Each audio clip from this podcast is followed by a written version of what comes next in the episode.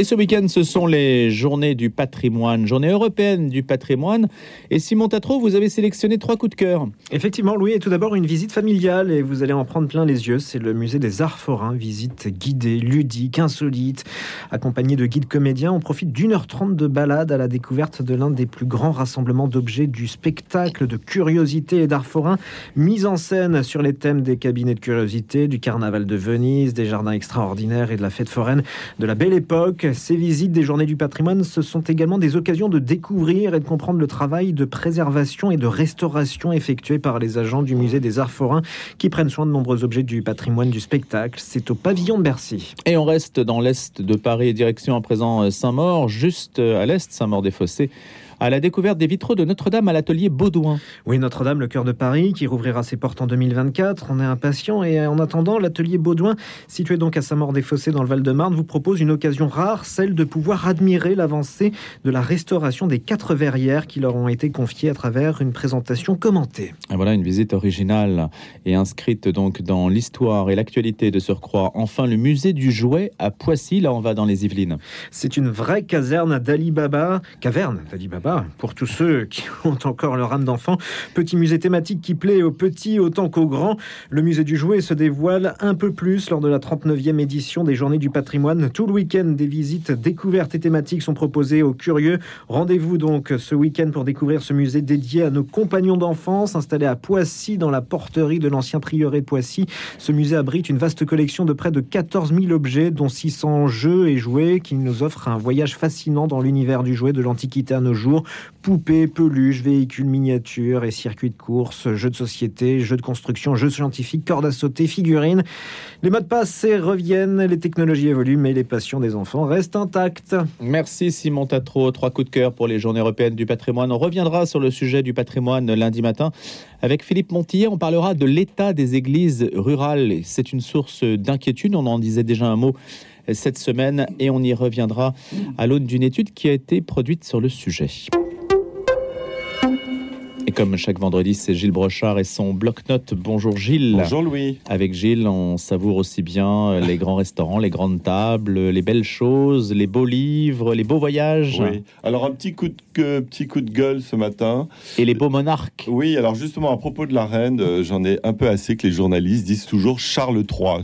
Ça m'énerve parce qu'on bah, disait, parce qu'on dit la reine Elisabeth, on disait Louis. Je vous signale que les rois de France signaient Louis, mmh. euh, que la reine signait Elisabeth avec un R je à la fin. Je suis tellement connu maintenant. Exactement. Donc disons le roi Louis. Voilà, c'est tout.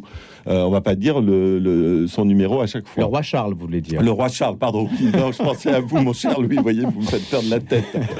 Alors, ah, pour un roi perdre sa tête, euh, attention. Hein. Alors, vous savez qu'ici, on défend beaucoup l'achat. Je dis bien l'achat des magazines parce qu'il faut acheter des magazines, soutenir la presse. Papier. Papier. Euh, et alors, dans l'Express, qui a fait un numéro spécial, alors pour une fois, c'est un beau numéro, parce que l'Express, je lis régulièrement, euh, il y a à prendre et puis il y a à laisser.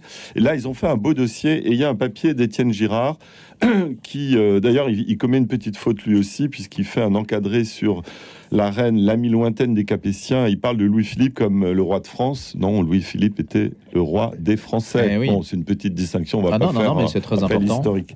Euh, donc, il, raconte un petit peu l'amour de la reine. C'est vrai que la reine aimait beaucoup la France. Elle parlait, comme vous le savez, un français formidable, impeccable. Et elle, il raconte qu'elle avait une passion, c'était évidemment les chevaux.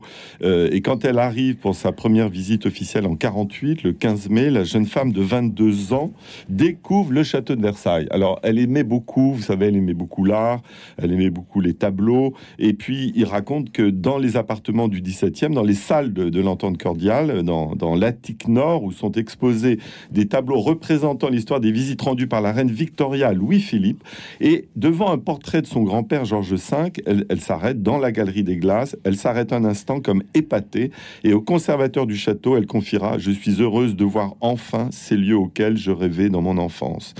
Et puis on va, elle va même se changer dans, la, dans un des appartements de Marie-Antoinette. Et puis, euh, il y a eu un petit incident, euh, pas diplomatique, mais disons, on a frôlé pendant son voyage, elle voulait voir absolument les mains sales de Jean-Paul Sartre au théâtre Antoine. Euh, ils avaient réservé une trentaine de places, et puis finalement, le Quai d'Orsay euh, a refusé euh, que la reine, enfin, lui ont proposé de renoncer à ce projet. Pour quelle raison? Alors, pas- pourquoi? Parce que il disait que c'était euh, une façon, euh, vous savez, les mains sales, c'est, ça parle de la guerre froide, ça Mm. parle de- du socialisme, du communisme. Donc on s'était dit non, pas de vague, on ne veut pas se brouiller avec la Russie, et donc elle a renoncé. En revanche, lors donc de sa deuxième visite en 57, c'est là où elle s'est, elle est, elle est retournée au château de Versailles, où elle a, elle a changé de tenue dans la chambre de Marie-Antoinette. Et le président Coty lui a fait donner un somptueux banquet dans la galerie des glaces. Euh, le président Pompidou, lui, ça sera au Louvre. Alors, ce qui est, bien dans ce papier, c'est qu'on on raconte aussi son amour donc des chevaux. Et figurez-vous, alors j'avais oublié qu'en 72, justement, lors de la deuxième visite d'État, euh, Georges Pompidou avait organisé une soirée au gala de, euh, une soirée de gala au Champ de Mars, lors euh, de laquelle les cavaliers militaires du cadre noir de Saumur effectuaient une démonstration. Et puis, elle avait assisté souvent, elle, elle y est allée plusieurs fois à l'hippodrome de Longchamp. Et puis, le 18 mai, elle est allée dans le village des Dans les Bouches-du-Rhône. euh, où J'ai elle- l'impression, Gilles, vous qui suivez un peu tout ça, j'ai l'impression, Gilles, qu'on est un petit peu sorti de, de ces fêtes un peu princières, euh, de ces visites d'État ou visites officielles, devrait-on dire en sauf français. pour Vladimir Poutine, souvenez-vous, il a été reçu en grande pompe Oui, euh, au château de Versailles. hein, on s'en souvient. vrai. Alors je vais passer, donc ça c'est dans l'Express de cette semaine, numéro spécial. Je vous conseille aussi le, le très bel hommage de Franck Ferrand dans Valeurs Actuelles cette semaine. À l'heure actuelle, vous avez signé un papier, un reportage sur le Capri. Voilà, c'est jamais fini. Alors, je voulais parler d'un essai euh, sur Gonzague Saint-Brice. Vous savez que Gonzague Saint-Brice est mort il y a quelques années, en 2017, d'un accident de, de voiture. Il s'était pris un peu pour Roger Nimier, à l'exception qu'il ne conduisait pas, puisqu'il ne pouvait pas conduire, Oui, il puisqu'il n'était pas avait. conducteur à ce Il moment-là. est, il est, on lui avait retiré son permis de conduire. Personnage euh, charmant, on l'avait reçu. Voilà, le dernier dandy. Alors moi, j'ai voulu voir un peu le personnage sous un autre, euh, un autre jour. D'abord, est-ce que vous saviez qu'il devait son nom à son cousin, le baron Gonzague de Saint-Géniès, dit Lucien. Euh, Lucien dans le réseau du Jura, puisqu'il fut le chef euh, de la résistance. Sachez aussi que ses grands-parents sont morts en déportation. hein, euh, le, alors, c'est... Donc c'est un essai sur lui. hein. Alors c'est sur lui, c'est pour ça que la famille est importante parce que je, je vais dire après pourquoi le, le rapport à la religion. Euh, son, grand-père, donc euh, paternel, Jean, euh, Jean et Carmen, son épouse, ses grands-parents, donc, euh, sont morts en déportation en 44. Euh, alors, ils sont morts l'un à Ravensbrück, enfin elle à Ravensbrück, et lui au camp de Grosse-Rosen. Pourquoi? Parce que, et là, c'est Jean-Claude Lamy qui raconte ça, en 43, en juin 43, un bombardier anglais revenant d'une mission était abattu au-dessus de Lourou-Béconnet et les sept aviateurs sautent en parachute. Trois sont faits prisonniers, le pilote se noie dans la Loire, le radio se pose sur une île entre Montjean et Ingrande et les deux autres frappent à la porte de la première maison de Villemoisan. Euh, comme Monsieur le Comte parle anglais, on les amène au château, c'est le château de ses grands-parents, et Jean et Carmen se connaissent la loi euh, antiterroriste. Alors sans hésiter, ils hébergent, font disparaître les papiers et les uniformes, et donnent des vêtements civils, et grâce à un réseau de résistance, ils regagnent Londres. Et euh, ils vont être dénoncés. Euh, il faut le lire le livre pour je vais pas tout raconter et figurez-vous que le Et un an plus tard, il Alors, en mourir en ils fait. ont hein. été dénoncés. Le, le, le, le jeune anglais a été euh, fait prisonnier et sous la torture, il a donné le nom de, de ses grands-parents. Ils ont été et figurez-vous que des années après, il sera reçu au Clos Lucé après une lettre de pardon. C'est extraordinaire. Je voulais dire pourquoi je Donc voulais rappelez peut-être le, le titre. alors euh, attendez, une- un mot quand Gilles. même sur euh, Madame Ma, ma nièce, puisque vous savez qu'elle descendait de l'éditeur MAM. Euh, elle, elle descendait de, de- euh, vous savez, l'éditeur MAM, c'était l'éditeur de Balzac, Mhm. et c'est celui justement qui, euh, qui a édité, comme vous le savez, les missels, euh, les missels quotidiens des fidèles du père Géder. C'était le père d'Agnès Saint-Brice qui avait relancé cette édition. Voilà, c'est ce que je voulais dire. Donc a une histoire de famille euh, voilà. Très pendant, intéressante. Pendant qu'on va entendre les Gnossiennes Et d'Éric. Satie, puisque vous savez qu'il avait animé une émission sur Europe 1, il avait affiché euh, sa, sa foi catholique dans KTO. Il et dit c'est un sondage qui m'a convaincu d'afficher mes croyances. Il affichait sa, sa croix autour du cou. 75% des persécutions religieuses dans le monde sont à l'encontre des chrétiens. En l'apprenant, j'ai décidé de choisir mon camp. Il fallait que l'on voit ce à quoi je crois. Voilà, Gonzague Saint-Brice, hommage euh, ce matin, Jean-Claude Lamy. Et le Chez- titre de ce livre, c'est tout simplement. Gonzague Saint-Brice, le dernier Le dandy. dernier dandy. On n'a pas le temps de Aux passer, je crois, mon, mon interview. On a un petit peu de temps Bah si, on a le Oui, temps. alors on a le temps. Alors, je voudrais, euh, je voudrais enchaîner. euh, vous savez que c'est en ce moment le Noël chez tous les pâtissiers pour les journalistes. Mais j'en parlerai évidemment en fin novembre ou début décembre.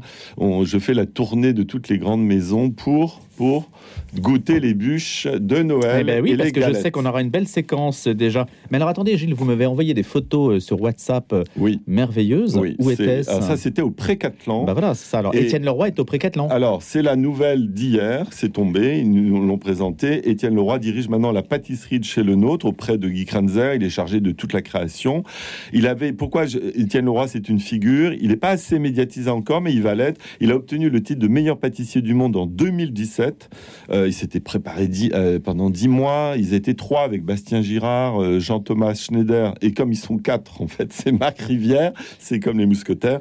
Euh, et donc, il avait euh, obtenu ce titre au CIRA à Lyon. Il avait dirigé ensuite un peu la pâtisserie des rêves. On l'avait vu à l'Eden Rock à Antibes. à Antibes. Et là, il va euh, justement euh, diriger une des maisons emblématiques de la pâtisserie française. Ne pas oublier que Pierre Hermé a fait ses classes auprès de Gaston Lenôtre. Et je, il nous a accordé son premier Quelle entretien. question lui avez-vous posé Je lui ai demandé bah, pourquoi il avait rejoint euh, cette maison, bien qu'il ait déjà euh, été un petit peu consultant là-bas. Alors, les équipes de la Maison de Notes, ça fait quelques années que je les Mm. connais maintenant, puisque j'intervenais euh, pour dispenser des formations au niveau de, de, de l'école de Notre, qui était située à Plaisir. Euh, donc, j'ai côtoyé euh, beaucoup des professionnels euh, sur place et euh, quand Guy Krenzer m'a contacté pour, pour reprendre un peu le, le flambeau au niveau de la création sucrée, euh, ce qui me motive, voilà, c'est le challenge. Pour moi, c'est même plus une maison, c'est une institution, euh, le nôtre. C'est ce qui a euh, contribué à l'essor de la pâtisserie qu'il y a aussi, aussi aujourd'hui. Et l'idée de, de mettre ma pierre à l'édifice, en fait, tant par des créations que par une transmission. hein. On a énormément d'apprentis hein, qui sortent de la maison Le Nôtre. Donc tout ça, ce sont des challenges qui me, qui me, qui me motivent vraiment. Pour vous, quels sont les points forts de la maison Le Nôtre côté sucré, justement Alors, les points forts de la Maison de Notes, c'est un historique qui est très très fort, avec des énormes compétences euh, au laboratoire. Il faut savoir que dans les laboratoires, il y a des gens qui ont 30, 35 ans de maison. Il y a encore des gens qui ont été les apprentis de Gaston Le Nôtre. Donc, euh, euh, c'est vraiment un point fort d'avoir sur un historique. là, on découvre par exemple aujourd'hui les créations de Noël. Euh, voilà, des créations de Noël, il y en a eu énormément de fêtes, il y en a eu euh, avec beaucoup de travail, beaucoup de détails. On a, on a vraiment la possibilité de faire énormément de choses sur les produits. Pierre Hermé parle toujours de Gaston fait. comme de son maître. Tout à fait. Pierre Armé a été formé euh, euh, en partie euh, au, sein de la, au sein de la Maison de Nôtre. hein. On, on peut citer aussi euh, Gérard Joël Bellouet, hein, qui est maire de France, qui, qui sort de là-bas. En fait, il y a- il y, a énormément de très grands chefs qui sont sortis des ateliers de la Maison de Nôtre. Et c'est vrai que euh, je suis très fier de, pouvoir euh, aujourd'hui euh, essayer d'apporter euh, mon petit, ma petite pierre voilà, dans cette grande maison. Étienne Leroy, chef pâtissier du Pré-Catlan, rencontré par Gilles Brochard. Oui, Étienne Leroy, c'est une des figures montantes encore de la pâtisserie. Hein. Ne pas oublier que c'est un fleuron. Alors on en parle beaucoup aujourd'hui parce que euh, ils sont tous mobilisés, si vous voulez, pour préparer. Parce que finalement, c'est Noël en septembre, parce que vous savez, les journalistes préparent leurs dossiers. comme la mode, hein, c'est décalé. Exactement. Alors souvent, c'est vrai qu'on est euh, le Pré-Catlan, euh, ça appartient au groupe Le Nôtre. Euh, c'est deux étoiles pour Frédéric Anton, c'est important. Il y a Guy Il y a toutes les équipes euh, en salé. On a fait un repas sublime hier. Bon, ça, c'est les, avantages du journalisme. Mais en même temps, euh, moi, ce que je voudrais dire, c'est que euh, nous avons un pôle de créativité formidable en France. Et euh, on le verra en décembre, je ne vais pas les révéler maintenant. Tout ce qu'on a goûté, ce sont des textures, ce sont du travail, ce sont des créations, ce sont des équipes au- aussi bien en pâtisserie que dans les palaces. Voilà. Et c'est pour ça que vous êtes là, Gilles, justement le vendredi, pour mettre en valeur cette créativité. Donc ce matin, dans votre bloc-notes, le papier de l'Express sur la reine Elisabeth II, Gonzague Saint-Brice, le dernier dandy aux éditions de l'Archipel, c'est signé Jean-Claude Lamy. Et puis un coup de cœur aussi pour Étienne Leroy, pâtissier du Pré-Catlan. Merci Gilles, à la semaine prochaine. À la semaine prochaine. Et comme chaque semaine également, c'est Jean Pruvot, linguiste, éditeur qui nous accompagne pour le mot de la semaine. Jean Pruvot qui a publié En finir avec les 100 fautes de français qui nous agacent aux éditions du Figaro littéraire parmi ses nombreux ouvrages. Bonjour Jean. Bonjour Louis. Alors s'il est un mois et un mot que tout le monde connaît, évidemment, les élèves comme leurs parents, c'est bien le mot septembre, parce qu'évidemment, il marque le début de l'année scolaire, la fin progressive de l'été qui a lieu le 23 septembre. Mais c'est aussi un mois qui a marqué l'histoire et dont l'origine rappelle la Rome antique.